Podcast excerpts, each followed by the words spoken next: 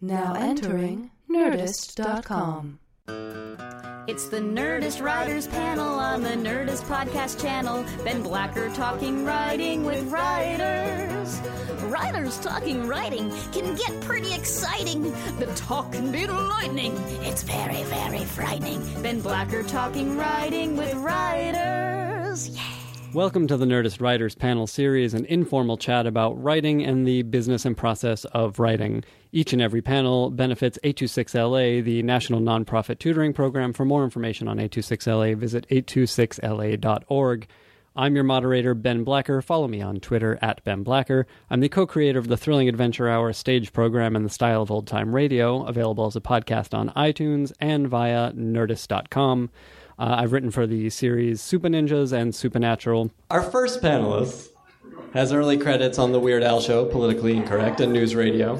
He's the creator of the WB series, The O'Keefes, and is credited screenwriter on Bruce Almighty and Click. Please welcome Mark O'Keefe.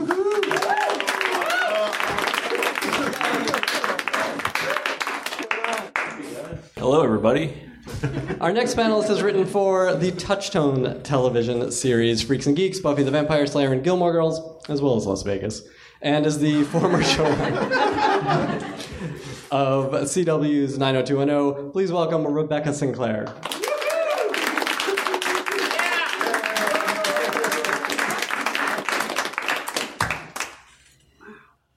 Hi. Hi. Thanks for being here. Thank you. With early credits on Dream On and The Wonder Years, our last panelist has written for Friends, Will and Grace, How I Met Your Mother, and Two Broke Girls, among others. He's the co-creator of Come to Papa and currently has two pilots in production. Please welcome Greg Malins.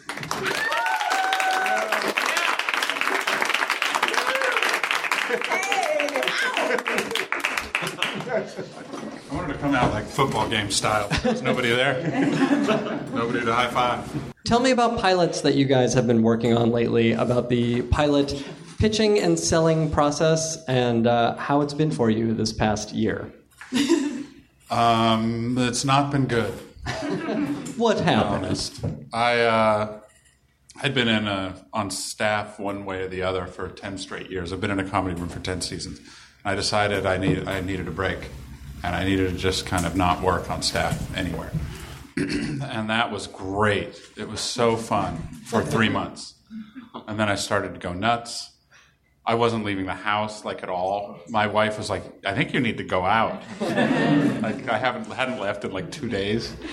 Because why? There was nowhere to go. so um, it got lonely and kind of a bummer. But in the end, it, it worked out well. I have uh, I have a pilot at CBS starring Patrick Warburton, who I know just did a, a podcast a couple weeks ago.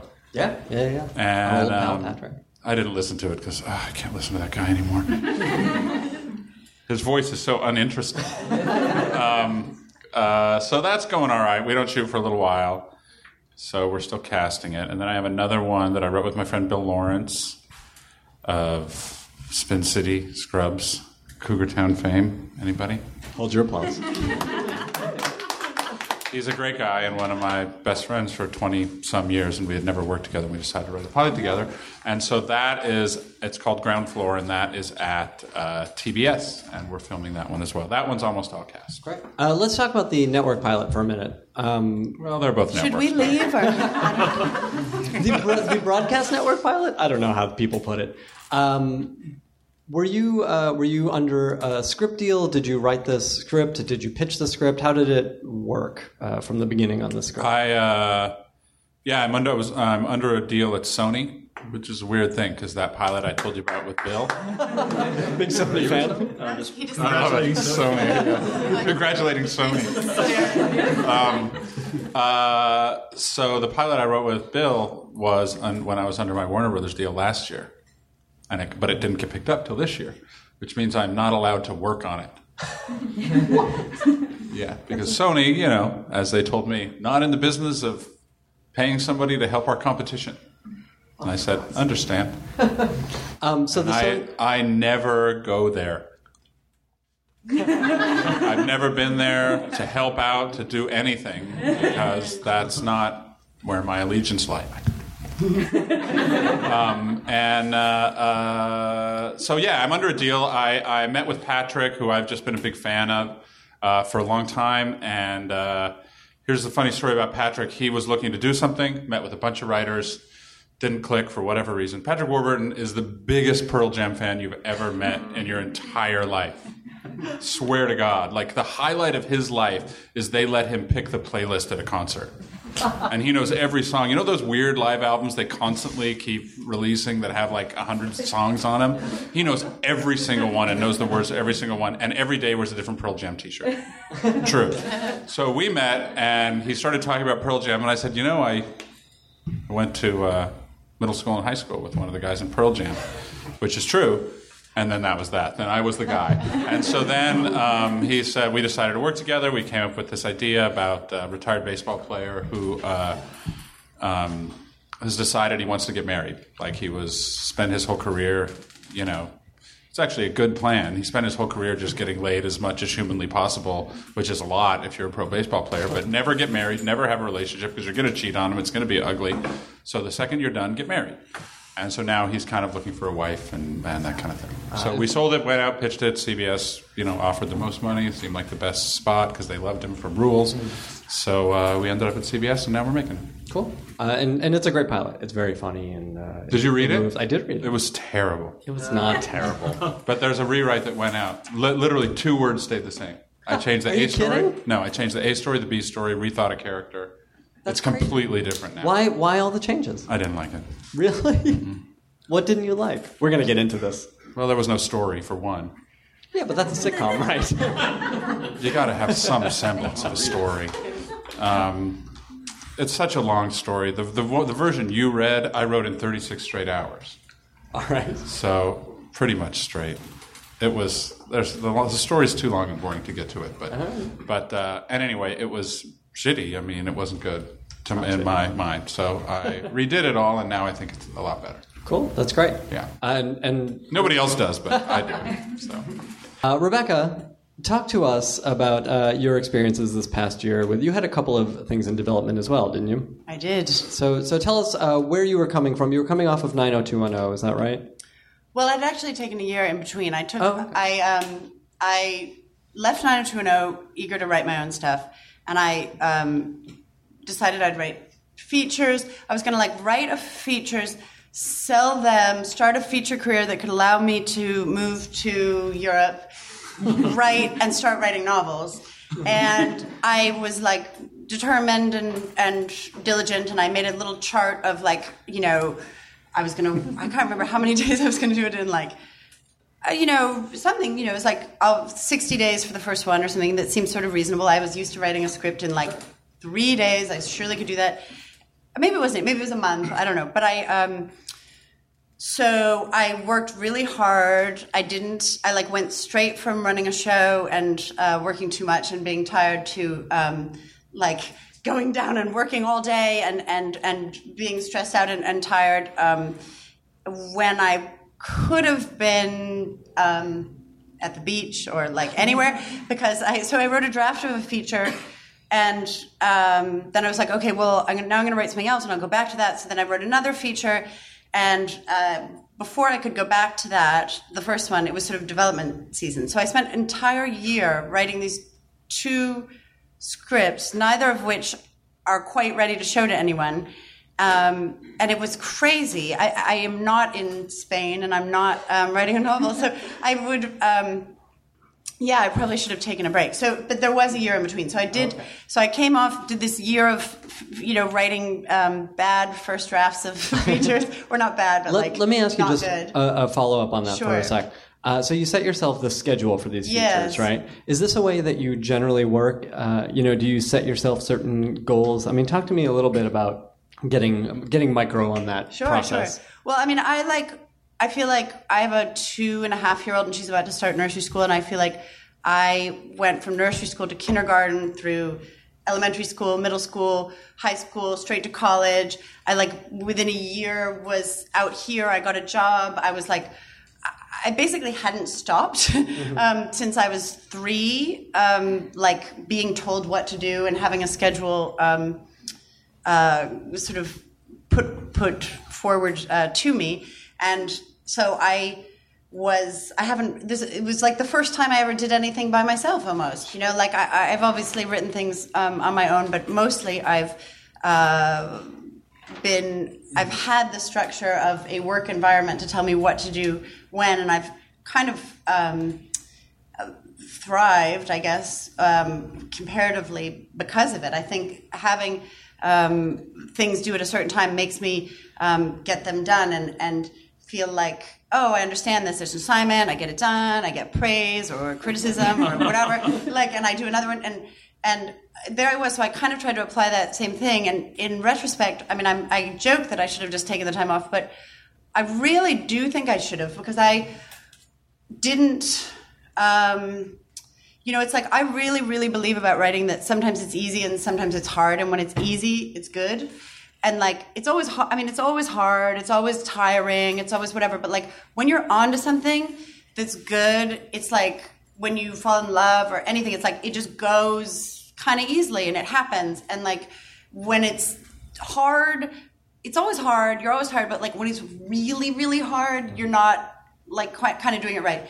And so not to get like you know too out there too fast, but um, without like acclimating you, you know. But um, I don't want to give you the, the spiritual bends, but um, but I do think like you know uh, it's important to recognize as a writer that you are writing from yourself, and so you should like you know prioritize yourself and like your creativity, and not just be like, okay, I'm gonna get that done and like write it. Like I was so aggressive with myself and so um, such a stern taskmaster that anytime I like would go somewhere wacky, I'd be like, no, get back. The task is this. The job is this. The movie is this. And I didn't allow myself the um, sort of space creatively to let something, to, to, get in a place where I could facilitate the easy flow of something. Sure. So that that was all like the, the, to say no. I didn't start this year. I did that year in between, and so then I and then I went into development. Um,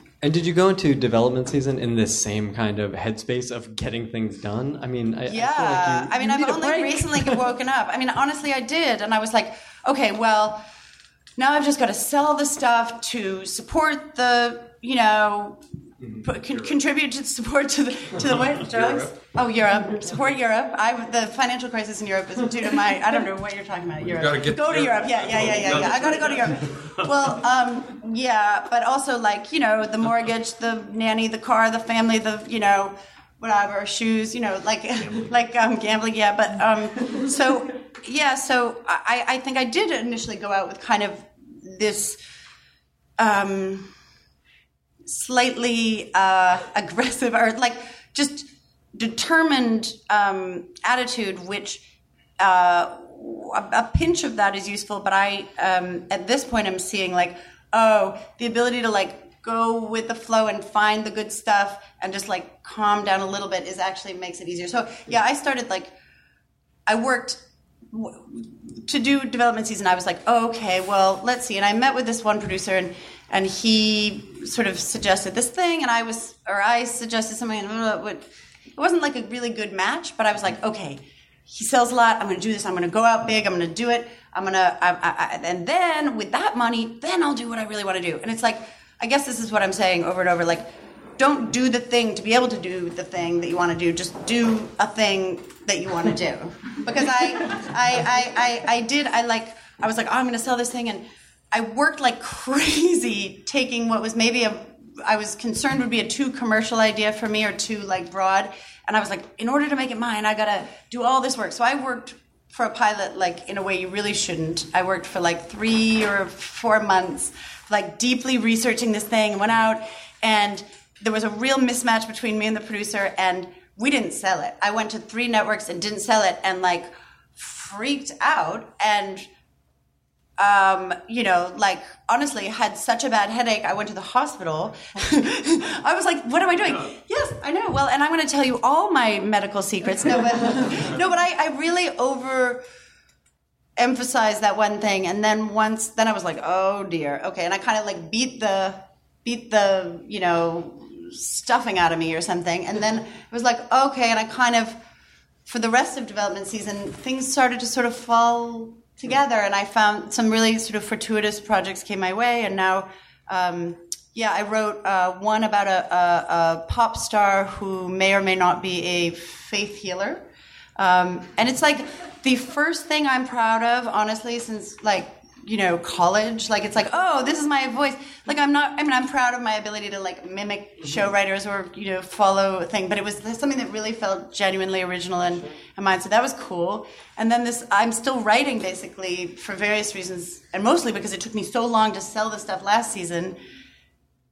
I am still writing. The other one of mine is set in um, uh, Southeast Asia, and uh, it's about sort of young women traveling. And so I'm working on that now while starting sort of the next round of development. So I don't know. I don't like selling things. I don't like.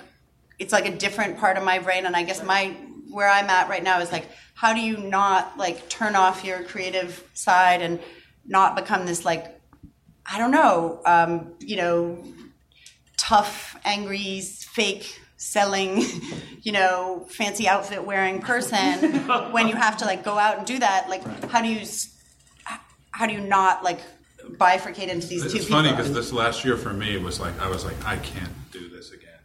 Like this dog and pony show. I'm so excited about this, and it's like I Yeah. told myself I was like I'm not doing this again ever.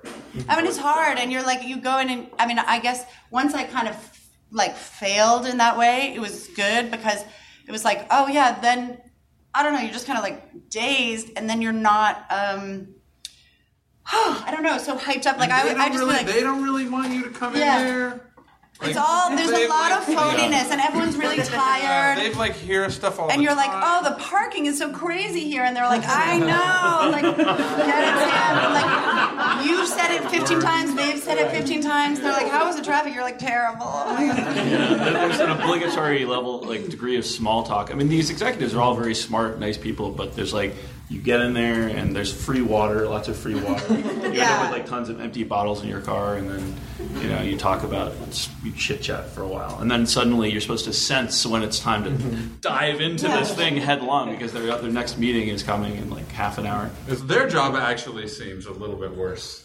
Yeah, I always feel bad for the Because executives. if I think about, if I think that I have to face like 15 of me a day for like four months, oh, But I do, I don't know.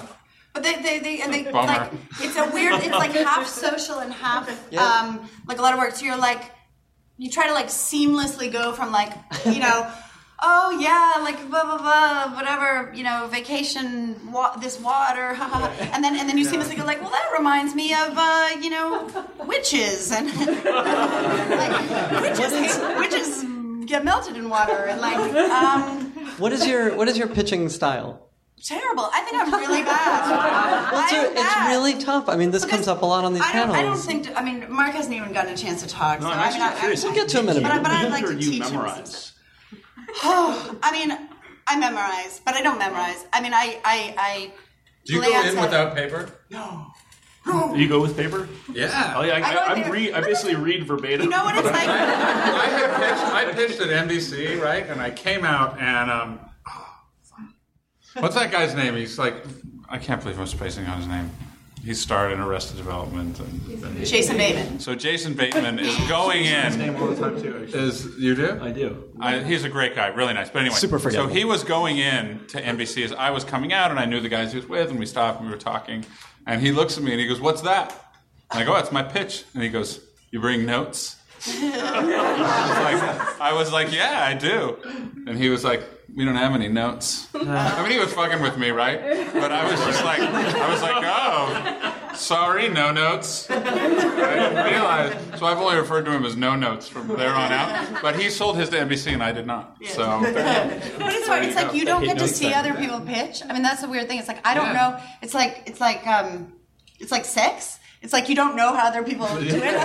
It's like, I mean, there's no, and there, I don't know, but like you don't. I really there's don't know. No channel on the internet. Yeah. Not yet. But uh, now Apparently, eye contact is important. I do both. But I, but like, I really don't know. I think I'm a little too phony. I don't know. And I talk too. I'm way too long. Like that's the thing. You're supposed to be short. Like you're supposed to be. what did they say? 15 minutes or something? Under 20 minutes. And I'm always like, has it been an hour? And they're like, yeah. no, I mean, I just, I, I have trouble. I try to talk really fast, but I have trouble. You just, ugh. I, I feel like the development process, they should just be like, these are people we're interested in based on things we've either read of theirs or like amazing conversations we've had with them. And then let's brainstorm, you know, hear what they say and like have them sort of brainstorm it and then trust them hmm. because you end up doing so much work and then you have to, I don't know, put on this. I, I don't know It'd if be the great if there skills was like of a pitching form are. you could just fill out, and it's just like Yeah. really, here's the characters. You know, like what are you? Totally. Where's the Well, humor? that's, we're coming close to that. Season arcs. that's awesome. There's a thing for rather. um, that my my son plays little league baseball, and there's a thing called Game Changer, which is an app, a thing you can get. And what they do is they put in all the stats as they happen, like the announcer guy. They have a little announcer guy at the field, and um, you can follow it online. If you're not there, you can see what's happening just with the stats. You know, it's like this person's up to bat, strike one, strike two. But at the end of the game, they have a recap story, and it will say something like, you know, um, you know, Malins pitches two innings um, and gets two, you know, whatever. The, the Marlins couldn't get anything going when when Johnson was on the mound, and it was like this really nice thing. And you read it at the end, the whole thing is generated by a computer based solely on the stats of the game. Called narrative science, and I was like, "Well, we're done. we're done." But what you're saying is, is pretty soon it'll just be there'll just be an app, and it'll say, you know, dumb guy, slutty girl, um, Hey, I'm a slutty guy. Get the variables going. sl- but you can choose. That's the beauty. He, this guy writes the best pilot writing program. That's what you'll be. They'll be like, we got to bring this guy in. His algorithms for pilot writing are phenomenal. Or he's better than anybody. And the computer will just generate your pilot. Maybe you should do your kid's baseball game as a pilot.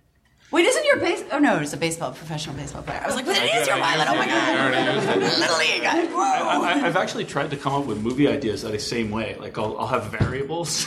Yeah, be like yeah. X becomes Y. Yeah. You know? It's like cards. Yeah. You could have a playing cards or Bad Libs. Like you know, when a It is, it's when like a that. noun, Yeah. when a when an adjective noun. Yeah. verbs And you can sell a romantic noun. comedy like that, I Yeah, swear to God. uh, Mark, I want to hear about that. Has that has that worked for you? Uh, yeah, to some extent, yeah. I mean, but yeah, it, it's like there's a there's certain. It makes it sound very cold blooded, but there's certain kind of. Uh, there's actually a book, Save the Cat, which kind of goes into like the, the crude. Isn't that a great book? I really enjoyed that. I'm so glad to hear that It's really other people. smart. Yeah, yeah, yeah.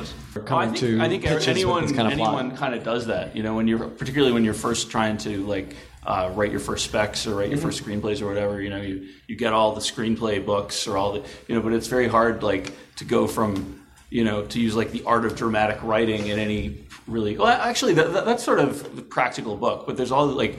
Um, like a Aristotle's story, Poetics, you know? perhaps? Like, yeah, Aristotle's using Poetics? something like that, or, or like I know story was in, in Oh, yeah. adaptation. There was like a whole funny thing about like uh, the hero going to talk to Robert McKee or whatever, and and it's like this impenetrable tome. So like something that sometimes like hanging your hat on something as stupid as like a, just a total you know several variables can kind of get you started, and then at least um, but yeah, these pilots. Uh, like, I actually want to hear about the TBS one because I, I, I feel that the TBS is perhaps one of the greatest networks around. So, Well, I would so far. I mean, I wouldn't know because I don't work on it. oh, right, okay. But uh, well, the other one sounds incredibly funny. too. TBS is great. They seem like they kind of know what they're doing. I think I honestly believe they're ready to have a breakout comedy. I mean, the fact that repeats of The Big Bang Theory is are beating NBC regularly. Um, but yeah, I'll talk. I'll talk about that pilot if you want. Yeah, I mean, let, let's talk about that for a minute. Uh, so you and you and Bill have known each other for a while and decided to do this together. How did Yeah. you guys work together? Um, like how actually did we Yeah. work together? It was great. He's more of a uh, he's a well he's a harder worker than I am. um, so he not that he was a taskmaster because he's not, but it was like he he's very busy. He was certainly busier than I was in my year of doing nothing.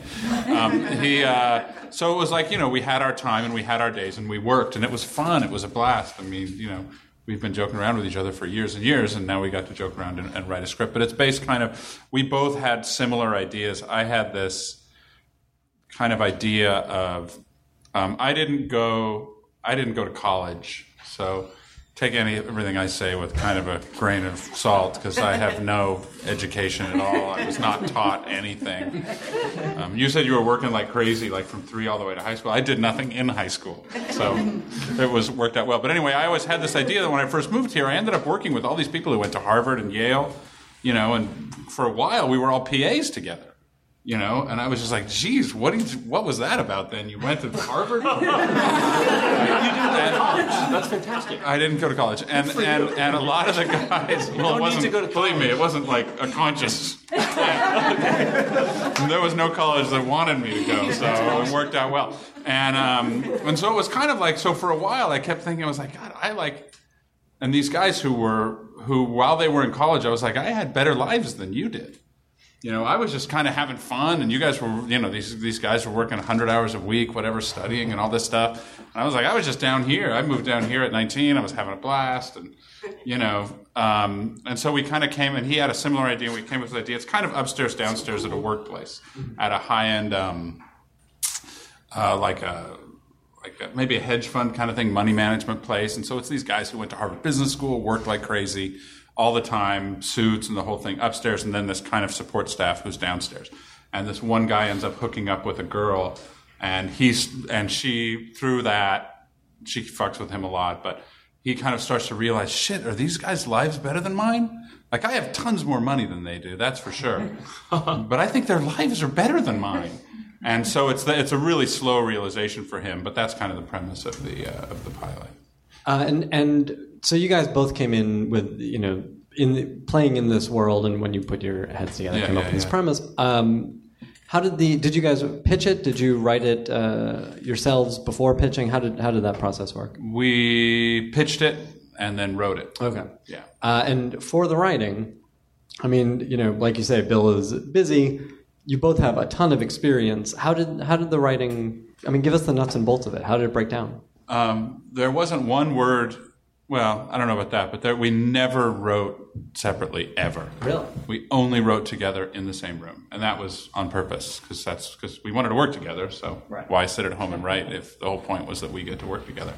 Um, you know, Bill is he's just insanely funny and a crazy talented writer, and uh, he had done Spin City, which was a big hit, obviously, and then he did Scrubs, and he had, he was doing Cougar Town kind of at the same time. So the first day was like, buddy, because it was a multicam, right? This is uh in front of an audience show, the one we wrote, the pilot. I was like, that's not gonna like, it's not gonna work.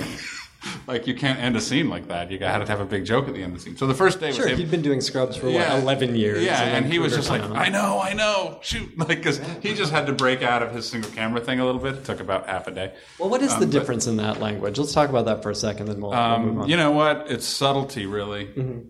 Um, you can get away in a single cam with really clever subtlety. And watch Two Broke Girls, and you'll realize you can't. or any of the other ones. You can get away with some of it, but it's like it's got to be, you know, punch in the face, funny jokes. But wait, I guess I have a question about that. Why is that? Just because?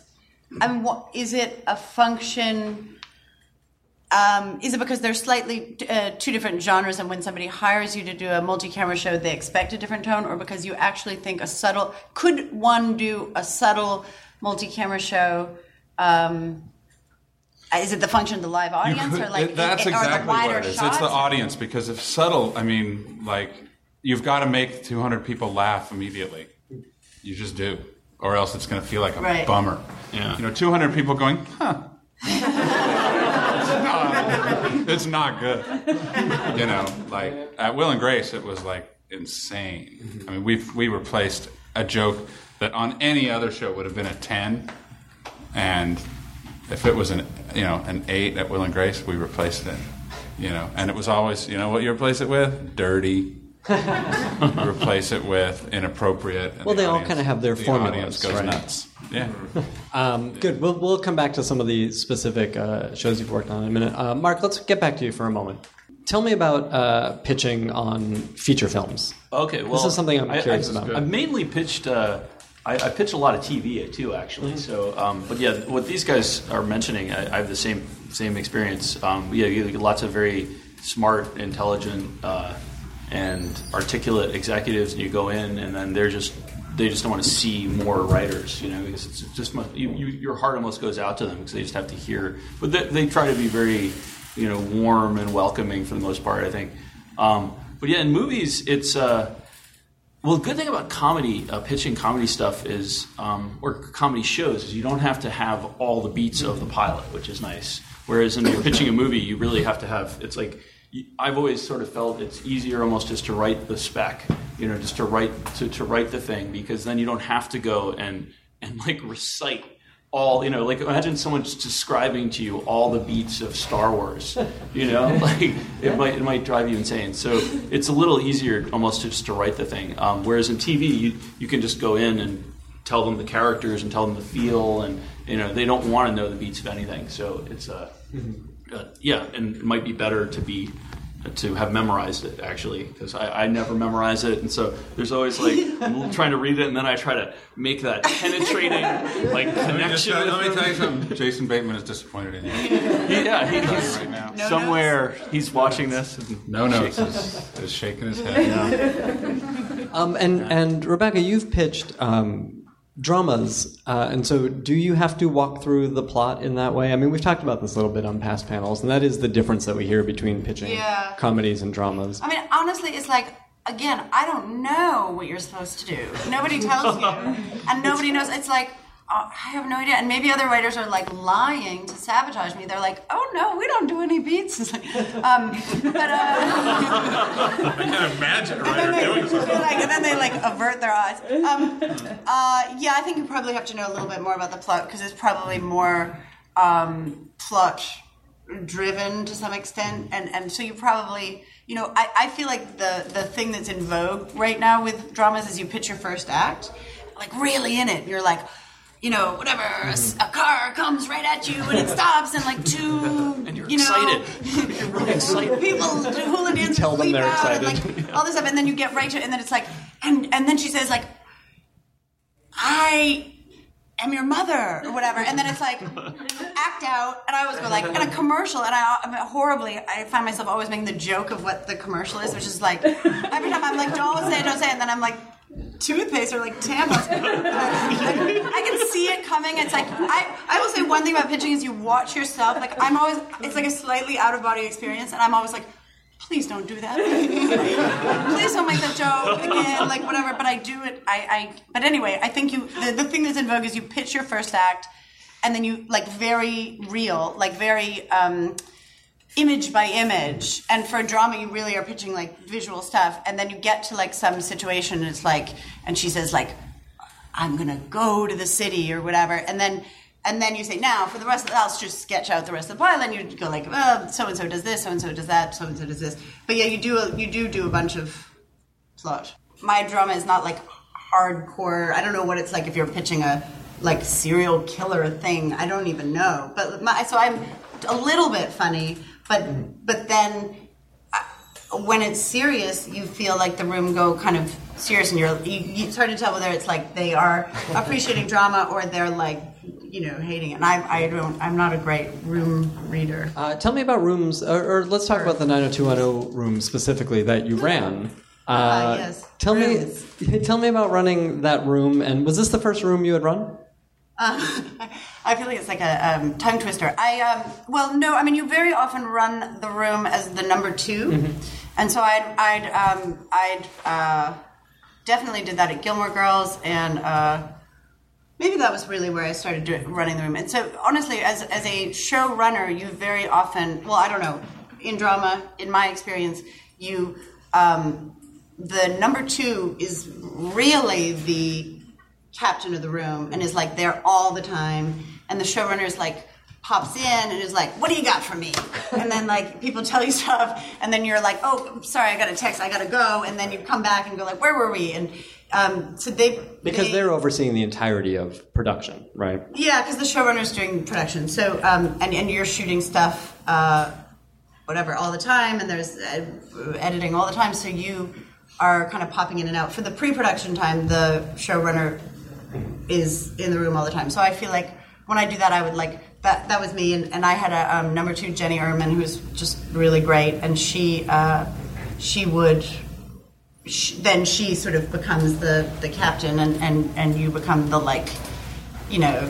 Divorced dad or whatever. It was like, I'm here, and I was like, "Hey, we're excited!" And like, you were like, "What are you doing?" But what Um, did what did you learn on say Gilmore Girls that you brought to uh, 90210 when you know when the room was yours?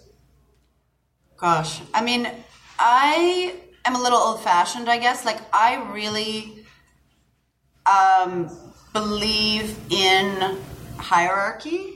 And I can't even, I mean, I sound like I'm this type A person. Like, it's like I was working since nursery school. It's like I, anyone who went to college with me might, like, scoff at that. And, and, and the idea that I'm a hierarchy person surprises me. And yet, what I guess I mean is, it's such a particular environment and, and potentially such a chaotic environment. And again, maybe in comedy you have laughs to really like I, I don't know, but like you have a real like active measuring system of like whoa, like that guy's people are paying attention to that person. In drama, it's harder.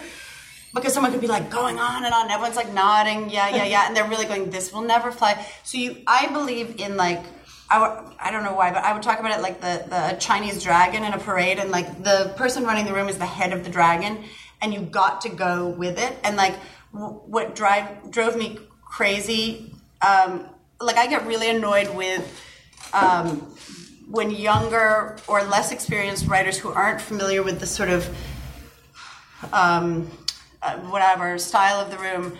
Um, start like popping off with like different ideas in every direction and like i always feel like if the head of the dragon says like so and so is going to commit suicide i don't want to hear anyone say like oh i you know i don't think they would or whatever. It's like or or like maybe they should murder someone instead like i want to hear like i want to hear like hanged pills like i want to hear like options for suicide coming at me and i don't want to hear and then like later when there's like a lull somebody might say like oh do you really think they should? Because like they're very happy or whatever and well adjusted. It's like, oh yeah, maybe you're right. But like I, I don't want anyone. So I guess at Gilmore Girls, I don't know if I learned it there. I learned it from be, being in a room for a long time and seeing when people got annoyed and when they didn't. And and, and maybe because I've been doing it for longer, or or, or unlike some, you know, whatever pe- pe- people who came uh, who were like feature writers who were then running a room or you know for me i've kind of been a bit of a like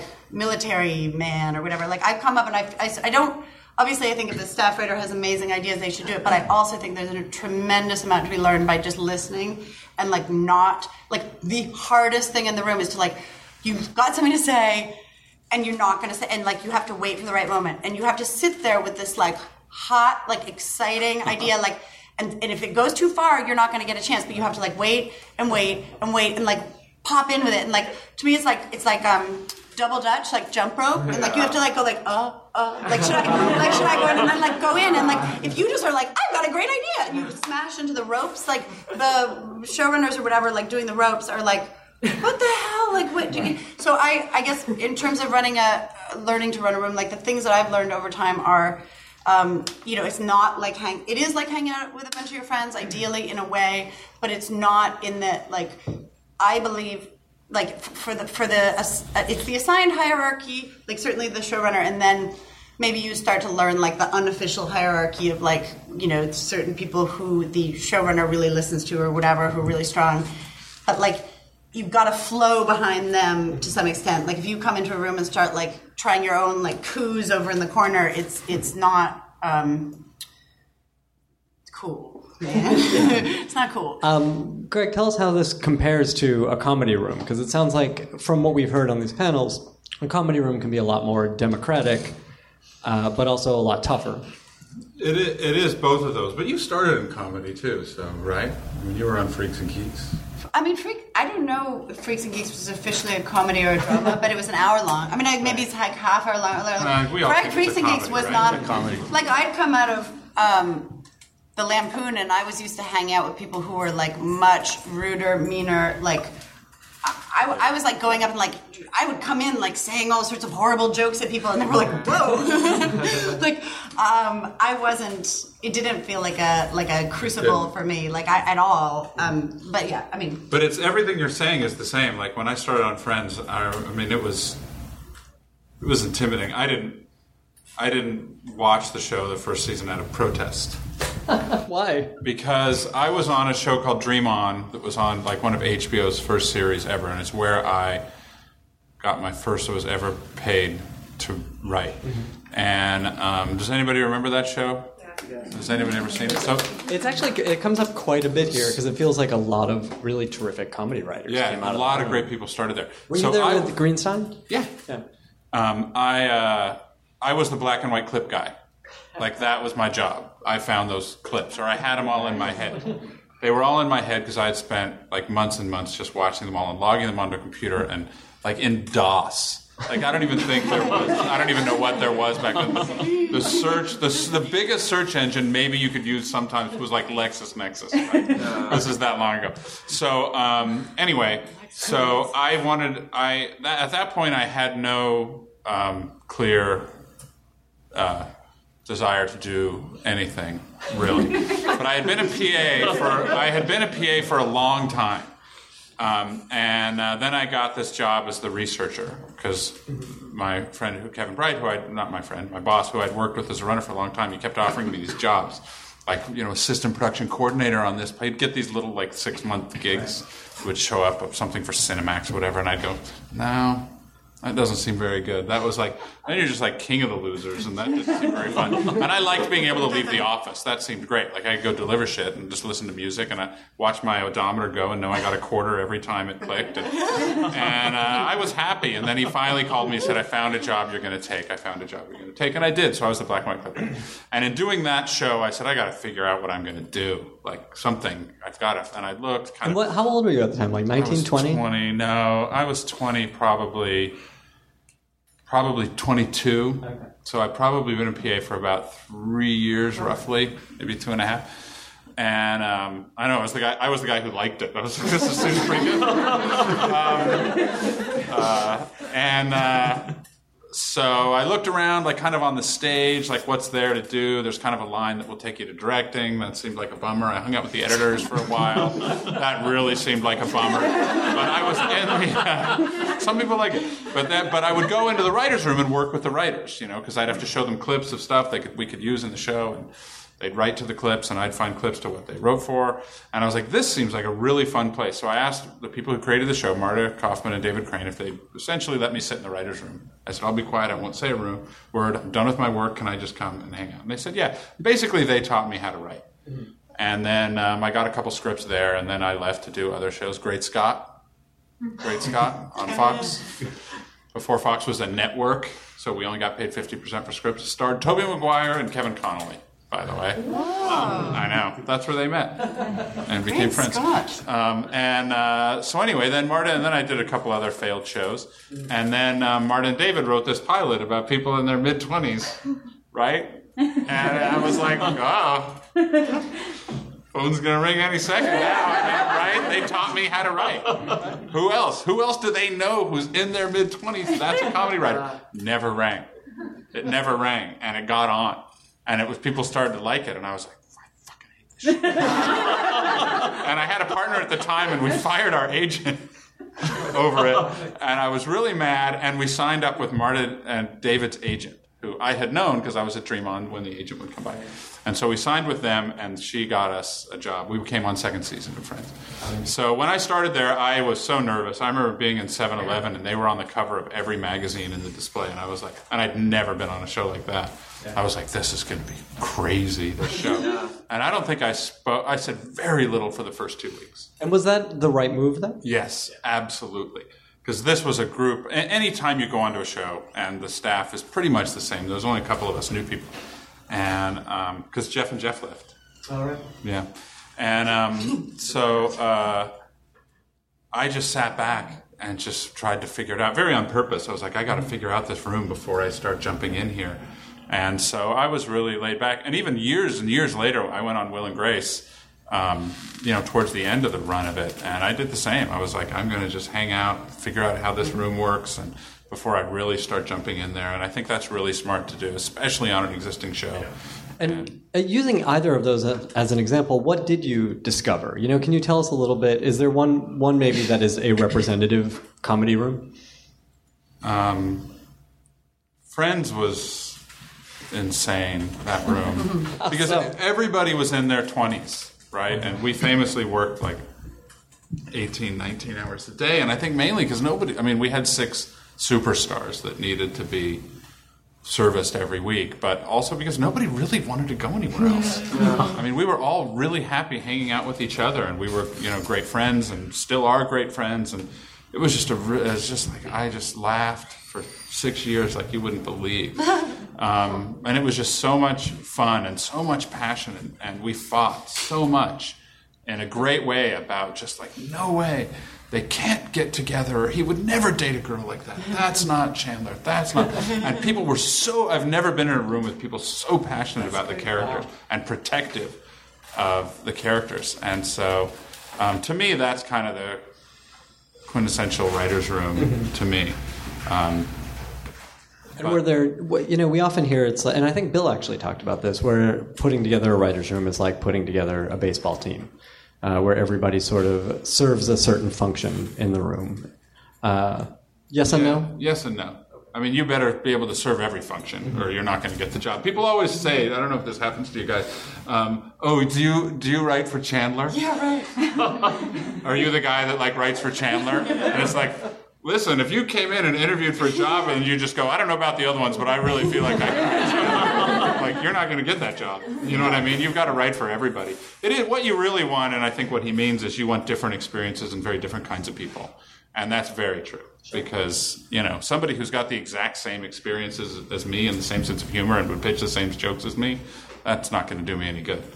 You know what I mean? So you want all very different, you want different ages, you want different backgrounds. You grew up here, grew up there, you know. So yeah, you want to try to cover as many bases as you can. Baseball, I brought it back. Good metaphor. Way to extend the metaphor. Uh, Mark, let's talk about some of the rooms you have been in, and I'm particularly curious about stuff you worked on leading up to your own series. Oh yeah. Um, well, rooms are great for comedy. Uh, obviously, I mean, pretty much all all comedies are written in rooms. Um, but yeah, I hadn't even really. I, I'd actually worked in the same uh, comedy. Uh, you know, the, the Bright Kauffman Crane uh, machine that that had a ton of shows. Um, so I was, I think I was on like the second floor, and you guys were like higher up in this like amazing like paradise floor. We- So I was separate You can say the show. I mean, yeah, I was on Jesse. Um, yeah, and then they were also doing Veronica's Closet at the time. Yeah, this is Jesse. I'd worked previously. I'd worked on Letterman, um, and then well, actually, I worked on the Weird Al show. So I, I went to Letterman, then I was in Politically Incorrect, and uh, worked Weird Al like very briefly somewhere in there. Um, and uh, I famously, my my father was like. Uh, was really upset when the show ended. And he's like, "You go to Weird Al and you ask for a job." I was like, "It's like, Dad, the show ended." So, What are you gonna but do had I Weird done Al? that, I could maybe still be like traveling with Weird Al, and hitting the state fairs. Or anything. But he's really he's a really good guy. And and then I worked on NewsRadio, um, and then that ended. So and then I then I was on Jesse, uh, and bizarrely, that was the last show. I was on. Um, I mean, I had really, I hadn't really been in many rooms to tell you the truth. And then, and, and that's the crazy thing is like I, I just p- randomly pitched this show, and they bought it, and then suddenly I was in charge of a show. So that's that's sort of the crazy thing that like if you can write specs and you, you can actually break into the business and then be in you know be doing this stuff. And it's kind of intimidating because if you're like you know I think I was 29 and suddenly I'm like in charge of a show. It was like it was it's bizarre. And so it's it's you can it's it's doable you know um, So, what did you do? How did you handle that uh, this new responsibility for well, the I, thriving I think now there, Warner Brothers there's network? like the Writers Guild maybe has like you know they have like a handbooks on like Well, they have a showrunners. showrunners showrunner program. I'm always so Yeah. curious. Well, not curious enough to like ask or go, but kind of curious enough. Like, what do they teach you? Yeah, I mean, no, I- you can't just go. You can't audit. No. oh wow. well, you wouldn't. You'd speak at them. Right. Is what you would do, but no, it's like That's a how you whole. do not it's like a you write something, an, an essay. and You have to be be- accepted. But then they learn- they're recommended like- by a I studio. I think a showrunner. I You think a have to learn, showrunner like, has there's to a lot bring to you learn in. when you're like, yeah, what is a grip? Like, I wish somebody would. I mean, there's you fake it for a long time. You're like, oh, grips or whatever. Like, it would be good to know. Because as a Don't showrunner, me you, what you, grip- they they want your you have to pick and have an opinion and actually make a choice on everything, like down to just you know the, the tone of the. Remember, the cinematographer was you know the DP uh, you know brought over. I had to look at just very like minutia of exactly how. Uh, you know, like I mean, it was the video stock, or you know, there was various choices I, I was had no idea anything about, and so yeah, it's an interesting sort of uh, situation to be in. Like when you finally like someone has decided that you can run a show, but it really is all based on on the writing ultimately, which is kind of the beauty of TV that you can, you know, if you can write these shows, they'll put you in charge of the show, which is uh, Crazy. it's crazy, yeah. And in movies, um, I guess, like, I guess it probably has to do with the fact that you just have to churn out so many shows. So the only person who could logically be in charge is the person who's churning them out and is capable of producing or you know making the scripts. So, um, but yeah, it's a ton of work, and so it's sort of interesting, like uh, like Rebecca was saying that um, you know the showrunner ultimately then is. Uh, by the way, I'm the person here who has showrun the least. So, uh, I mean, I, I had this one show. These guys have had done multiple shows they've showrun, um, and uh, but yeah, it's an interesting phenomenon when you just sell an idea and then suddenly you're sort of vaulted through the ranks and be like, okay, so what do you want to do? And then you're hiring all these people because you really suddenly you are a business, and uh, so it's a, it's a very interesting thing. You have to hire hundreds of people and um, just meet with you know tons and tons of Yeah, you're sort of the head of a corporation. You're the head of a corporation, suddenly. yeah. Uh, and all you know how to do is write. Yeah, uh, yeah, but you, you have to try to be, you know, mature quickly and uh, and try to be a good leader and make sure that you're taking care of everyone and yet that you're getting good stuff. And uh, yeah, it's, it's it's a different skill set from just being a writer, but it's one that like if you get into TV, you have to start thinking about because it's like it's just inevitable that if you stay in TV long enough, you, they start doing pilots, and you start, you know, people will want you to because there's so much programming that needs to be made, and uh, and you know, uh, so it, it's it's to- basically it's totally doable. You guys could, you know, whoever is is a writer out there and wants to be, you know. Like there's tons of, of jobs and tons of networks, and so I'm sure you know you can all you can all do it. Uh, Run- let's- and, and run like you know shows for eight, eight, eight episodes like I did. Let's uh, talk about some of the individual, the specific stuff you guys have worked on, and then we'll we'll turn it over to the crowd. Um, Rebecca, tell us about uh, was Freaks and Geeks the first writing job you had out of school? Yeah. Uh, tell me about that experience. I don't think we've had any Freaks and Geeks writers here. Really? Yeah, get into it. Um, I'll the tell you the real, the real story. um, no, I, I, uh, you know, I, um, I wasn't sure I wanted to be a television writer. I, I knew I was a writer or like a painter or an actor or like a fashion designer. I really didn't know for sure, but I knew I was a writer. I knew I could write. I knew that was like the thing that like I could do without quite understanding how I could do it. So it was like something that was like I had some respect for the fact that I, I could write, um, but I didn't. Um, I knew a lot of comedy writers, and I didn't think I was a comedy writer or like a sitcom writer and writing jokes and like I, I it, that wasn't me. So I, um, but but I started, and it was a while ago. It was like sort of the beginning of the dramedy, and so it was like um, I think Ally McBeal started that year, and Buffy was on it. So there were these shows that were like kind of funny. Northern Exposure was the big. Yeah, right. Or My So-Called Life. Before that, like there were shows that were like kind of funny. Like I'm, that's why I am. I'm like kind of funny. Like I was like, it was like, Oh, you're oh, funny. go on. But I, but um, great score. But um, uh, I, uh, I, I, I, I felt like that, that I could understand because it wasn't like writing jokes, like hard jokes, as they say, and it was, and it wasn't like how many, you know, you got to have this many jokes per page, and it was, it was more potentially idiosyncratic and, and character based, and I was like, oh, okay, and like with, um, you know, a startling lack of uh, understanding and forethought, I, I sat down and wrote a Buffy. Um, Oh no, wait, did I? Ally McBeal first, I think, and it was like, whoa! Like I wrote it really, like I wrote it a couple weeks, and nobody really told me how to write a drama, and I just looked at it. I got scripts um, through friends that like could get me scripts, and I kind of like saw like, oh wait, there are a couple stories here because I also did not grow up watching much television, so I hadn't like um, I, I, I, I was talking about this the other day. Like I didn't understand that people wrote television. Like I don't know what I thought it was, but almost like I thought it was a documentary. Like people were filming. like I didn't think like people always say like I used to watch the credits go by and I remember those names. It's like I didn't maybe watch the credit part or like think about who those I thought those were like the technical people like I didn't really know anything and, and it was in college that I heard people talking about it but then it was like oh they're talking about comedy like that sort of different I, at that point I knew people wrote TV shows but I didn't like I didn't know much about it and I um what the hell am I talking about I don't know but I I um But so, so for the Sally McBeal, you Oh yeah, so I didn't. got some I didn't talk to some like authorities. I didn't read any um, books on dr- drama writing or anything. Did I you just watch saw, the like, show? Oh yes, yes. Well, I'd watched it, and that was sort of what had inspired me at the time. I mean, I feel like, um, you know, at the time it was kind of revelatory. It was like it's funny, it's surreal, it's um, an out, it's dramatic, it's all these things. And I kind of looked at them and saw like, oh, okay, there's one story that's about this like law thing, and there's one story that's about the person, and then there's like another little story. And so it was like, okay, so then I came up with those and wrote it, and um, very quickly and without like overthinking it. And then that was pretty good. And then I wrote a Buffy also that was like maybe not so good, but also written very quickly.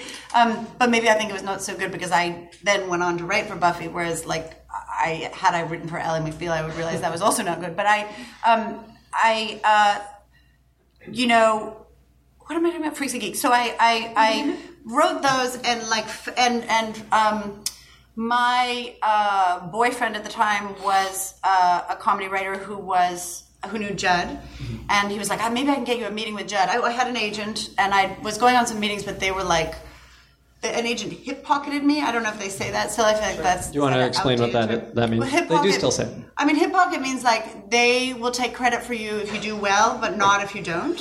Really, like they t- they like send you out on some stuff, but like if you don't get a job, they don't they don't have to do anything you. certainly not a priority. So, um, but I like, so I went on a bunch of things, and like some were writers' assistants, and like st- I remember things where I was like, I am not well suited to this. Like, this is an enormous amount of research, and you have to like be organized. And it was like, I am, I am, and like, you know, who knows? Like, I'd like parked on a fire extinguisher or a hydrant or whatever. Like, I was like, so.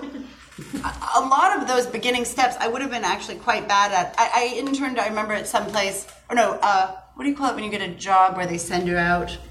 PA. Okay. Run. No, like um, no, like you sign up with a service and then they Messenger service? No, no, no, temp. I was a temp. I was a temp, and like I would answer the phone. I remember answering the writers, phone can't. with the person's name. Like they, they would page me from their office, and I was like, "Hello," you know.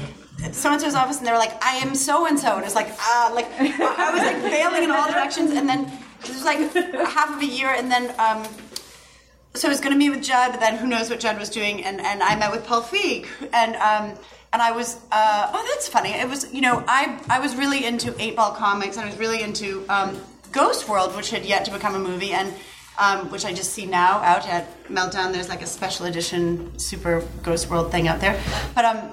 Uh, but I brought it because I'd, I'd seen the pilot of Freaks and Geeks and I'd, I'd read the script and I was like, this is really great. And I was like, "Ah, you know what? You've just got to read this regardless of hiring me. And that is one of my strategies. Give a gift to someone because they subconsciously owe you. No, I mean, I really do think that's true, though. I didn't at the time, obviously, I was like, I was really, uh, you know, a fan and stuff. And, and um, but I do think like they, I do try to give gifts to people now because I think it works. But, um, but anyway, yeah. So I uh, I sort of fell into it. Like, oh, and then Paul, Paul and I really got along, and, and like he was so real, and I was like, oh, I don't have to lie in this interview. like, I don't have to say I'm good at organizing things, or like I know how to file stuff, or can even work a computer. Like, I don't have to make, I don't have to lie about anything. All I have to do is like tell this guy the truth. And that was just amazing. It was like he's asked me about you know, high school, and it was like, I'll tell you anything. Like, I, I, I don't, whew, like, as long as I don't have to lie. And and so you were hired as a staff writer, presumably. No, oh, you Oh, know no. what? Actually, that was sort of a sneaky thing Judd did. I mean, not really, but um, clever thing was he had us writing. Um, he had a couple people, me and Jon Kasdan. I was like really, I was like 22, and I thought I was really young, but Jon Kasdan was 19, I think. But he had us writing. Um, oh dear, what do you call it? Like a freelance Mm-hmm. scripts, but gave us the opportunity to go in every day. And I don't know if that's like shady WGA, but I was thrilled. I was thrilled. And you go in on your first day, and obviously it didn't keep up the whole season, but on the first day there was like a buffet of like bagels, logs, cream cheese. I was like, how many can we have? Like, you can have as much as you want. And like free water, free everything, coffee, a desk. Like, it really was like, this is still, there's still our kitchens and refrigerators. And like, for real, that is amazing. Um, I, I want to pick up there in a minute, uh, but Greg, let's talk to you for a sec. Um, was a Friends script the first script that you wrote, or got paid for? No. Oh, okay. So Dream what? On. Oh, oh, so you wound up scripting for Dream On. I as got well. two scripts Okay. there. Yeah, yeah, yeah. Um, and were you? I wrote one spec, Okay. and then um, basically, like I said with those clips, like I was the only guy that had every one of those clips in my head. Nobody else did, and so they said we kind of need you to come back for a second season, and, and I said okay if you give me a script. And they said okay, which was fine because they would let me, you know, I'd break it in the room with them, which was great. And Had you been sitting in on the uh, Kauffman Yeah. Mm-hmm. and Crane already? So I did that leading up to writing of my spec, which they thought was funny, I guess, but did, they weren't interested in buying it. Right. But So tell me some things that you took from that, because those were both of those were really uh, like well structured sitcoms. Uh, Dream On and so the, all that Kauffman Crane stuff. uh so tell me about you know what you learned from that that that you can tell these people to help them structure their sitcoms. you know, you need, I don't know, it's not nothing that's going to be a surprise to anyone. You need a story. It's got to be semi relatable. And if it's not at least semi relatable, it's got to be so crazy and fun and funny that people are willing to go on the journey. Um, and, um, you know, there's a rhythm. You know, Dream On was my first couple shows were single cameras, and then I transitioned to multi, and and um, you know, I don't know. It was just it's just about joke writing, and you got to get your jokes in, and and you got to get, you know, and they can't be halves. They can't be like I said. The audience has to laugh like for real, or else it's not going to work. Yeah. You know what I mean? And so it was just it's just experience. It's nothing you can. It's not that you have to just kind of learn it by being in there, and you'll learn it as you go, and more and more and more. And I learned, um, you know, the thing that ruins, you know, that'll ruin your life after a while, as it did mine, which is just everything that happens anywhere. Anytime somebody's talking to you, anytime anything happens, you'll find yourself just cat- cataloging it. Like, how can I use this later? How am I going to be able to use this? What's a joke I can use, and what's a story? And then you realize I'm not even having a real like interaction with this person at all. Like I'm just trying to catalog what they're saying and how I can manipulate it and take advantage of it. And it is, it's a thing. That that was one of the things I tried to get away from that the year that I was off. You know, because it's just like, and you got to be fast. You got to be fast. Yeah.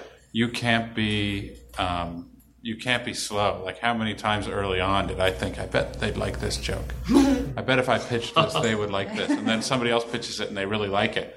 And what are you going to be, the dick who goes, "I was, th- I was thinking that, I was thinking that before, just for the record, you know."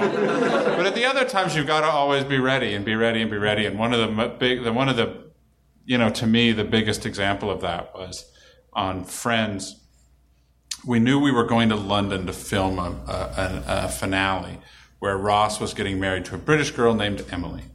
And we knew there was going to be a wedding, and Rachel was maybe going to go, maybe not going to go. And we were just, we had been banging our heads um, about what was the ending going to be. We needed something, some kind of dramatic ending. Is Rachel going to come in and stop it? Is she not going to stop it at all? But that's meaningful because she didn't. Like all this stuff, and we were really for a long time. And then there was, and this is just an example of just kind of always be ready for that shit. And always, because the tape nights sometimes are kind of a party when you're taping. It's like people are goofing around and goofing around. Whatever reason, I just wasn't in this moment. But David Schwimmer came into the set and he was supposed to say something like, Emily the cab is waiting downstairs. And he walked in and he said, uh, he said, uh, Rachel, the cab is, oh shit, sorry, I fucked it up. Let's start again. And he walked back out. And I remember going, it just clicked, and I just went, that's what he does. He says her name at the wedding to the other girl. And that was it, and that's what we went with. But it just happened because my mind was in that place still constantly churning. What was this ending? We were all having so much trouble. And, and David Crane said, no. His first response was no. Really? Yeah. So how did were uh, were other writers behind? I the just idea? started grabbing them all, going, guys, here's what should happen. and then I think we just went as a group and told him we think this is what should happen. And he goes, yeah, that's great. Like, not, he was so in the taping that I don't think he even really, he was like, I don't know. He didn't really say no. He just kind of said, I don't know. But I knew, I knew, I was like, that's going to be big because I had never seen it before No. on TV. Somebody getting married. But saying their ex girlfriend's name, that would be a bummer. now, now people who watch that show and then go on to get married, they're really thinking twice. They're making sure they real have lesson. that. Just Yeah. don't use written on names, their hand. But you say like honey. Yeah. Don't use names like ever. Do you take the honey? Um, uh, very quickly, uh, Mark, tell us what uh, stuff, especially comedy stuff, you were into as a youth that kind of helped form the comedy that you like now, or, man. or make now. Well, it's interesting because sort of like Rebecca, I actually was not allowed to watch TV growing up, but I would Really? I'd sneak over to my friends' houses and watch it there. Um, but you know, just uh, actually, I read a lot of like cartoons and comics, um, and of all different kinds, uh, and uh, yeah, like some uh, I don't know Monty Python. I don't. I basically read everything that exists because I wasn't allowed to watch TV. So I read a lot of like written uh, comedy actually, and uh, prose comedy. Do you remember anything specific? I know, I know it sounds ridiculous. like, it, it kind of is. No, it's, that sounds absurd. But uh, yeah, I- I mean, uh, let's see what in particular. I guess I should figure out like who has actually influenced me at some point. So, You can make stuff up. We won't know. you know, I mean, like Monty Python. I was I really liked. I used to be into a lot of absurdist kind of stuff, but uh, um, you know, um, a lot of Mel Brooks stuff. I was really really liked a lot. Uh, and in TV, like that's the thing. Like there, were, I, I didn't even know the show Alf existed, which some of you may not know existed. But that was like this long running thing. Like someone at TV is, uh, in, in high school was like, "Oh yeah, I saw Alf. Like, what do you think of Alf?" And I'm like, "What are you talking about?" the number one. It was like, um, but uh, but that sort of really being interested in it being this forbidden fruit kind of made me very interested in television, want to watch it all the time. So. Um, but I, I don't know. What are your guys' influences? And I'm sure it'll jog my memory. But my big one of my big ones was my dad was British and we watched Monty Python. I mean, Oh still my is British. how cool. but- yeah. And I'm the opposite of you guys, by the way. So you got to watch. Nobody's TV. going to remember this term because everybody's too young. But I was a latchkey kid. Oh, oh. I remember that. when I was in They're kindergarten, just called kids. I was too, actually. I was a last. when I was a kid in kindergarten, and my brother was in, I think, fifth grade. Maybe I was in first grade, and he was in fifth grade. Like he, we would just walk home from school together. We had our house key around our neck, and we went home, and we did basically whatever the f we wanted to until my no parents pockets. got home. My mom decided to go back to college. She didn't trust us with pockets. Are you kidding me? and so we were just let into the house. So I just watched TV from uh, Yeah. end of school. I And, and what was the stuff that was on that you were uh, Endless. taking in? um, there was one cartoon about a kid who could uh, chew. He had this chewing gum that would let him breathe underwater. I think it was called Marine Boy. Um, and uh, a lot of weird Japanese like stuff was on in the middle of the day. Um, but there wasn't that much on. There were three channels. There was not that much on, so I'd watch whatever. I actually remember calling my dad at work and saying Nixon resigned because I had just seen it on TV.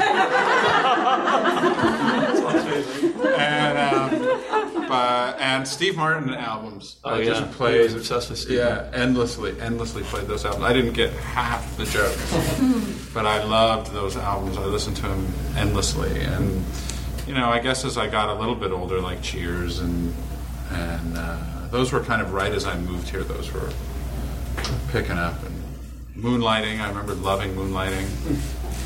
Um, I don't know stuff like that. Good. It's a good answer. Uh, Rebecca, what was what was the stuff that you were getting excited about? Uh, you know, when Spinal Tap. When you were uh, considering yourself an artist of all kinds. Yeah, right. Um, you mean like, well, I mean, I don't know if drama, I mean, I think comedy, there's like a real, um, like stuff that you should read, I mean, know about. Like, there's a real voca- common vocabulary in terms of references in comedy, and people are like, people will be like, say some random thing and like everyone goes crazy and it's from a Steve Martin thing or whatever. Like everybody knows this stuff. And in drama, I don't think it's as um, useful. Maybe people do. Like, and part of it is that I didn't know this stuff. Again, like I wasn't really allowed. To, I think we were. Um, Yours is like who shot Jr. Like that. yeah, but see, I didn't know. But, you know, right? Exactly. I've got to get into drama. I didn't watch. I mean, I, I would like. So I didn't. We were also like not allowed to watch TV, or we were like had various like rules implemented at various times. And it was like you can only watch the news. Which now I see the news and it's like, oh my god, nobody. It's like horrific. But um, but uh, and then I would lie and say like, oh, we're supposed to watch this show for you know social studies and write a paper about it. Like I was always like trying to get into the TV or.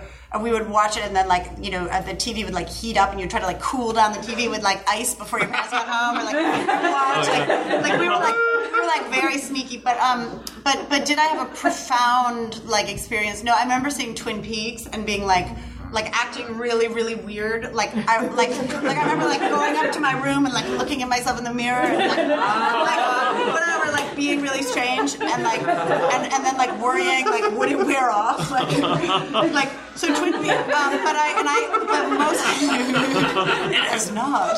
You know, but um, but I uh, you know I Columbo was a huge um, thing for me and I I don't know. Um, you know, I, they must have been reruns. I don't know. Um, uh, yeah, like sometimes a new one will come on. But I like if I ever turned on a TV and I still, well, I don't because when you turn on a TV now, it's like a robot like asking what you want or whatever. But when it used to be this sort of like crapshoot of what you'd get, and like you turn it, it's like a you know open a prize and see what it is or whatever. A jack in the Box or something or Jack whatever. Anyway, Cracker Jacks. But um, I Columbo, I would turn on a TV and be like oh, I hope it's Columbo. I hope it's Columbo. Like anytime, we're like you're in a hotel, like that was a place where like TV was more What was allowed. it about Columbo for you? That was a great show. It was a great show. You, Great you, show. you, if, We if, watched if that. you don't know, you have not seen enough Columbo because it is so good. I mean, Peter Falk is a genius. I later had the uh, absolute blessing to get to meet him and like um, uh, hang out with him and and and and um, uh, bo- bo- both in college and then later in in life, I got to know him, and he's just like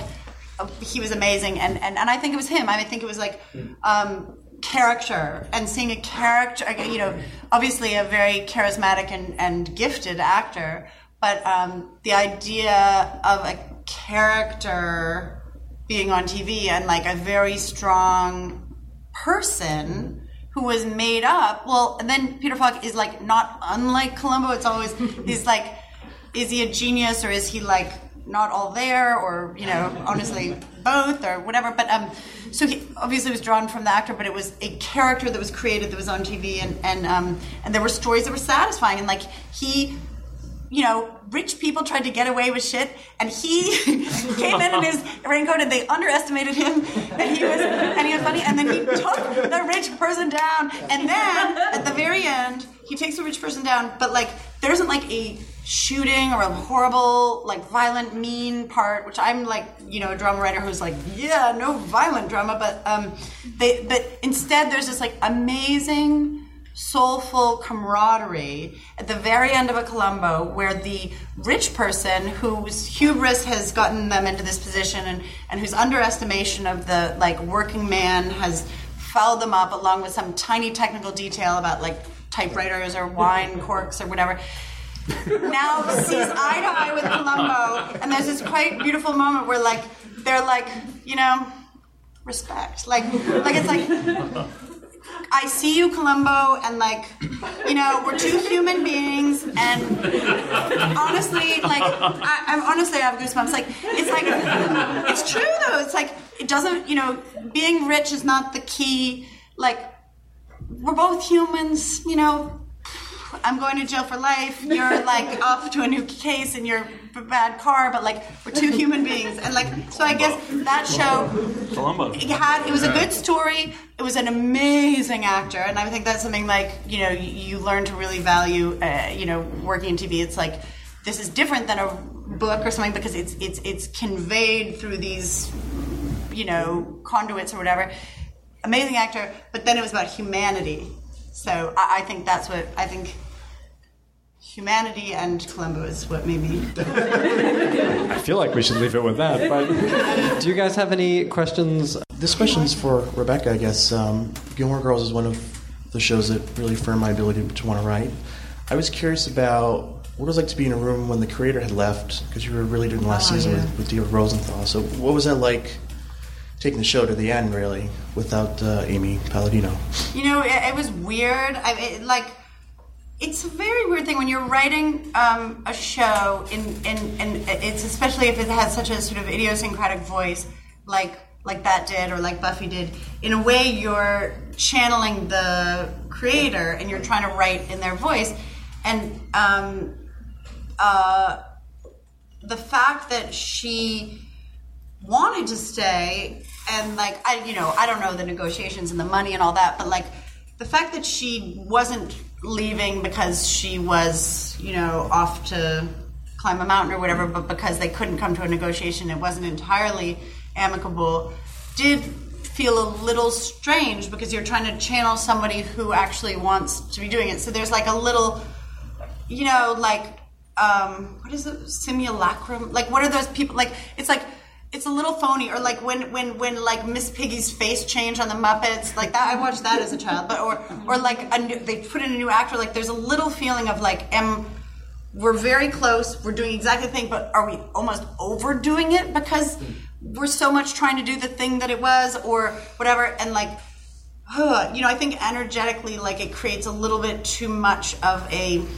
slightly on the nose quality because you're going like, this is Gilmore Girls. This is the thing. This is Amy's voice, and whereas like real Amy's voice isn't worried about being Amy's voice, so. Um, it can be more free wielding. So you know, it was it was pretty much the exact same job. It gave me an opportunity, you know, to sort of become more um, valuable and, and try more things. But it also, uh, you know, feels a little like a little eerie, a little weird.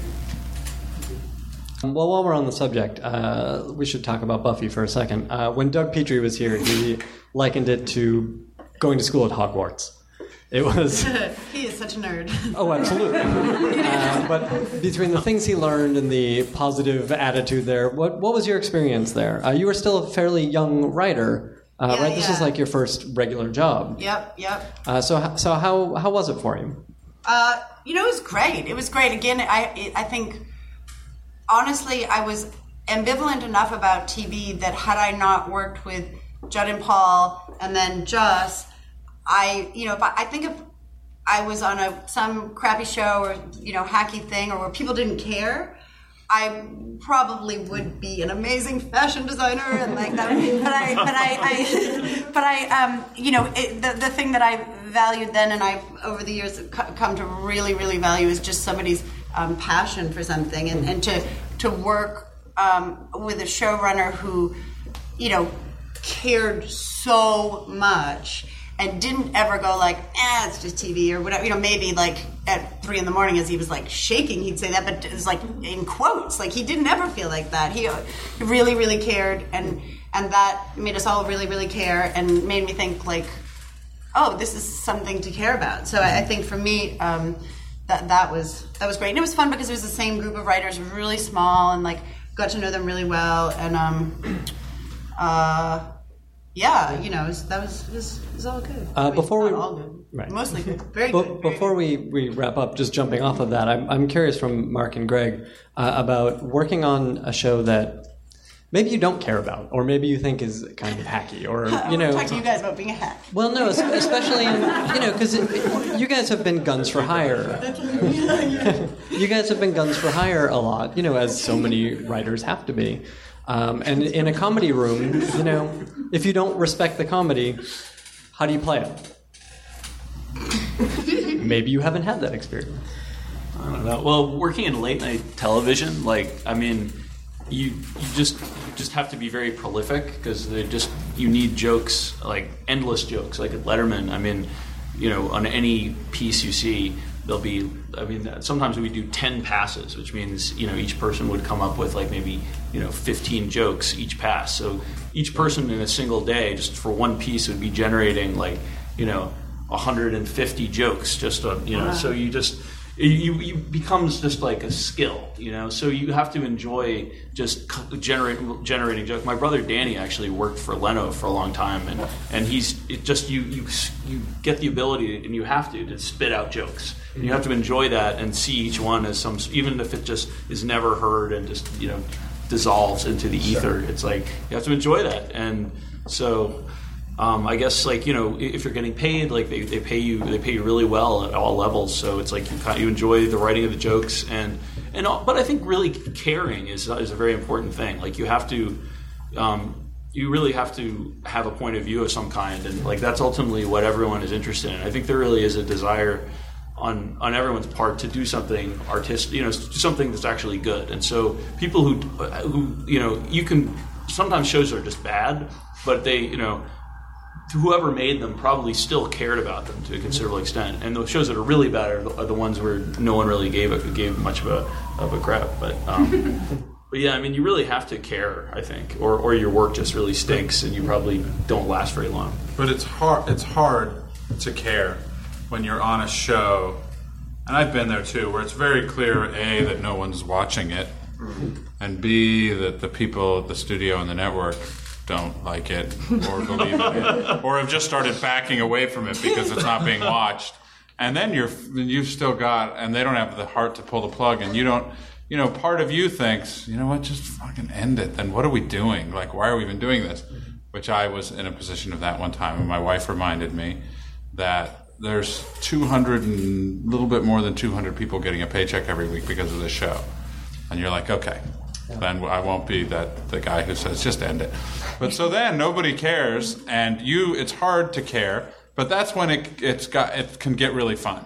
Because then it's just like, well, they're not going to give us any notes. I mean, they're going to let us do pretty much whatever we want. So, does anybody have some crazy story idea that, you know, and you just do weird shit and you do stuff that just makes you laugh and maybe it won't make the audience laugh and you don't really care because you don't have the audience anymore because it's $5,000 to bring in an audience anyway. So, let's save the money and they're not laughing, so why have them? And it's like, and you just, you just kind of go and you just do it for yourself yourselves and because nobody else is really watching it so um, it can be fun and it's hard but it, at, there's a point where it just becomes really hard to care and be passionate about it because it's clearly dead nobody cares so just have fun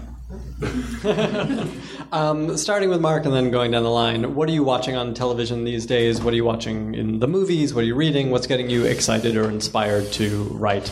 Um, I just watched uh, House of Cards, which is great. Really enjoyed it. Yeah, it's terrific. yeah.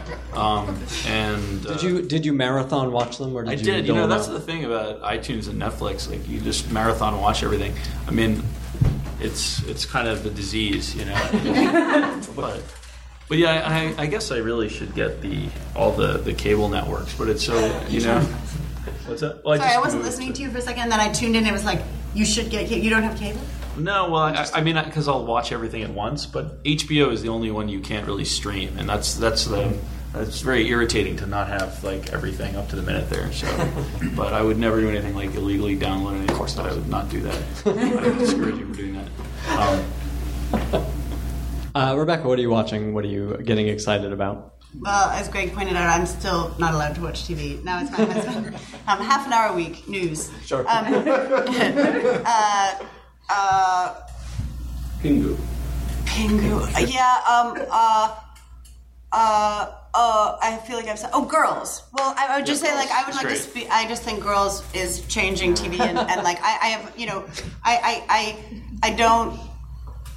It's not like I think everything's perfect, and in fact, like when it's not perfect, I feel a kind of outrage that I, um, because I, I guess I hold it to a higher standard than other stuff. But to me, seeing the first episode, the pilot of Girls, particularly before, um, you know, when it was really r- raw and felt like her unique voice so much. I mean, it's, it still does, but I feel like it's become up its own thing, which is cool, and, and maybe even more people like it now. But just feeling that first thing was like, like this mix of like total envy, but like admiration that eclipsed that, and then like, oh wow, you can do that. Like the idea that you could write I don't even know. Like obviously, her being the star, a woman being the showrunner, and then in front of the camera and um, directing and having the sort of I don't know what it is that allows her to have that kind of confidence um, in in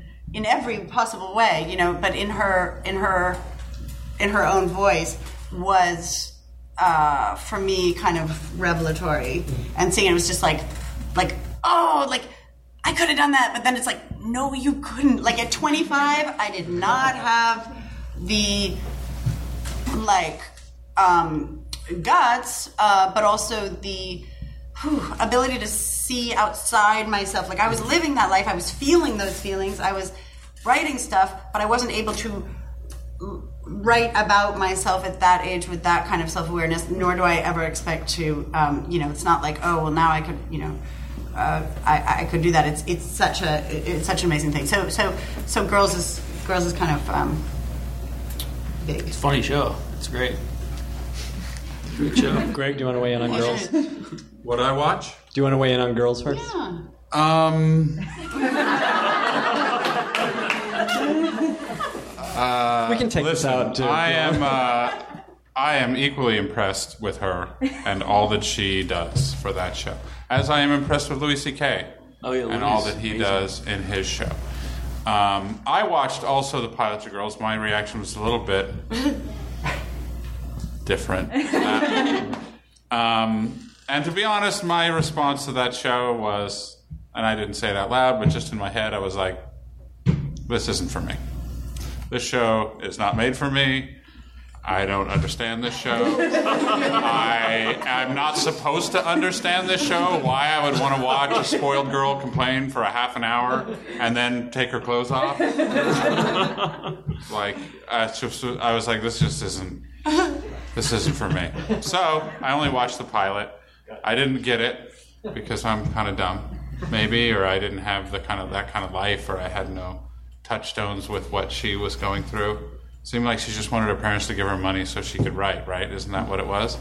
So I thought nobody fucking gave me any money to write. Jesus Christ! What do you need? A pen and a pad? Why are you asking these? And I was, I'm a parent. I have kids. Shockingly, my kids are way closer in age to her than I am. By the way, um, and I was just like, don't come to me and ask for money. I hope my kids don't like I would. Anyway, so I had a different reaction to girls, but that's fine, and I understand why people. I understand. I'm sorry. I understand that people like it, and um, well, I don't. I don't get it. It's not meant for me. It's not written for me. It's written for other people, and those other people love it and enjoy it, and I embrace and celebrate that. What, what are you enjoying? My favorite show, the best comedy on television, in my opinion, is Portlandia, which is the funniest. Nothing makes me laugh out loud more than Portlandia. I absolutely love that show. What is it about Portlandia the that theme you song of that is respond so- to? My wife makes me play it twice when we watch it. I watch it with my son because it's so fucking insane. Because I look at it and I go, I could, I can't think up any of this shit. Yeah. I, my mind doesn't work that way, so I'm fascinated that, that his mind does because they're both of them are just geniuses. Like everything they do, and I love because of Monty Python and and, uh, and Kids in the Hall was also a big influence on me early on. Right, I love men dressed as women. I don't know why. it just makes me laugh.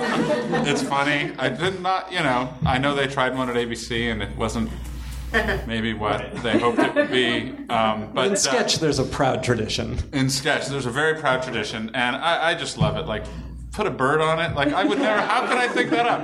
Like, I just don't know where they come up with stuff like that. And the the mayor is genius, and and I just. I just, I just love them all. I love the bookstore. I love the when she met who played her son.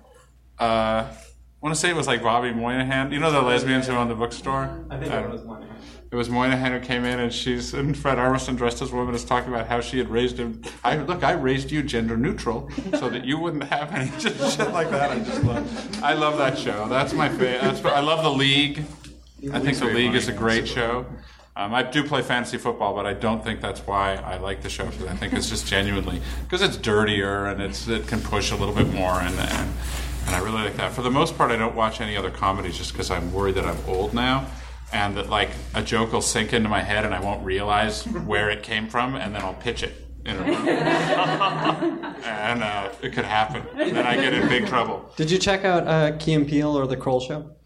Uh, yeah, I love those. I love Key and Peele. What did we just watch? Me and my kids watch endlessly. Was the East West Bull sketch?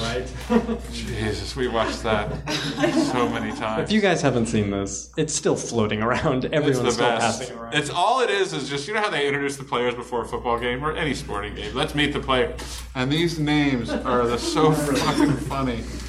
I can't even remember the ones we were using. Uh, but anyway, my kids love it. So I also watch stuff that my kids like too, because my my younger one really enjoys Portlandia. He gets it somehow, and I don't know how. Um, and I love Game of Thrones. I love. that's amazing. Uh, I love. Uh, uh, what else? Mad Men. I love. Watch that. I feel like there's a bunch of Downton. I, I, I love how there seems like there's so much reality in, in TV these days. Like even in the game show like Game of Thrones, it's uh, it's so it feels like a real a real world, you know. And um, but yeah, something like Girls, it's all yeah. it- Actually, that's something that's sort of interesting. Is like TV will like suck all your personal experiences out of you, and you know, and you trans and, and you'll sell them to millions of people watching. I mean, like, and I think that's happens. You know, it's like so. Lena Dunham. I mean, I, I think that show's totally brilliant, and you know, it's and it's amazing how raw and real it is because she's still probably kind of real living it. But like with a lot of these shows, and um, in Portlandia too. I mean, that's about like real people's experiences. Oh, And- yeah. And I'm from I'm from Seattle, so like they're not that di- different cities, really. Oh yeah, And they get it right. rivalry between Seattle and Portland. Yeah, I love that That's awesome. rivalry yeah, between the two, but like the brunch, the line for brunch, brilliant. The organic, that how organic is it? I'd love to meet. I'd love to meet the farmers. and they just leave in the middle of the lunch. I think we want to meet them, and they go and drive. Yeah. And they take shit so far. Did you see the Battlestar Galactica one? Yeah. Like you just every scene you saw, you said, "Well, that's obviously it. That's as far as they're gonna go." They hired some guy to write it, and then they got the cast. It was insane. They just keep going. It's relentless. Rebecca, I don't know why you're not watching it. Uh, Well, please. I gotta say, I've got to try because I watched the first one. I was like, "This is not for me." I didn't. Uh, but I sort of did because I was like, "I these are all jokes about a place. Like I, I understand these are the stereotypes. Like they almost felt like, um, you know, like a little um, cartoon in a local um, paper that you'd read when you were traveling somewhere. It was like so. It's like um, so, but I, I can hear hearing that I can feel like almost like how the in, intensity of it becomes funny, or like the like relentless going after in that same direction in, in maybe multiple ways. I'm, so I, I will check it out. We'll have you back after you check it Yeah, yeah. Please give a round of applause to our panelists. Thanks to everyone here at Nerdist Industries, the Meltdown Comic, and to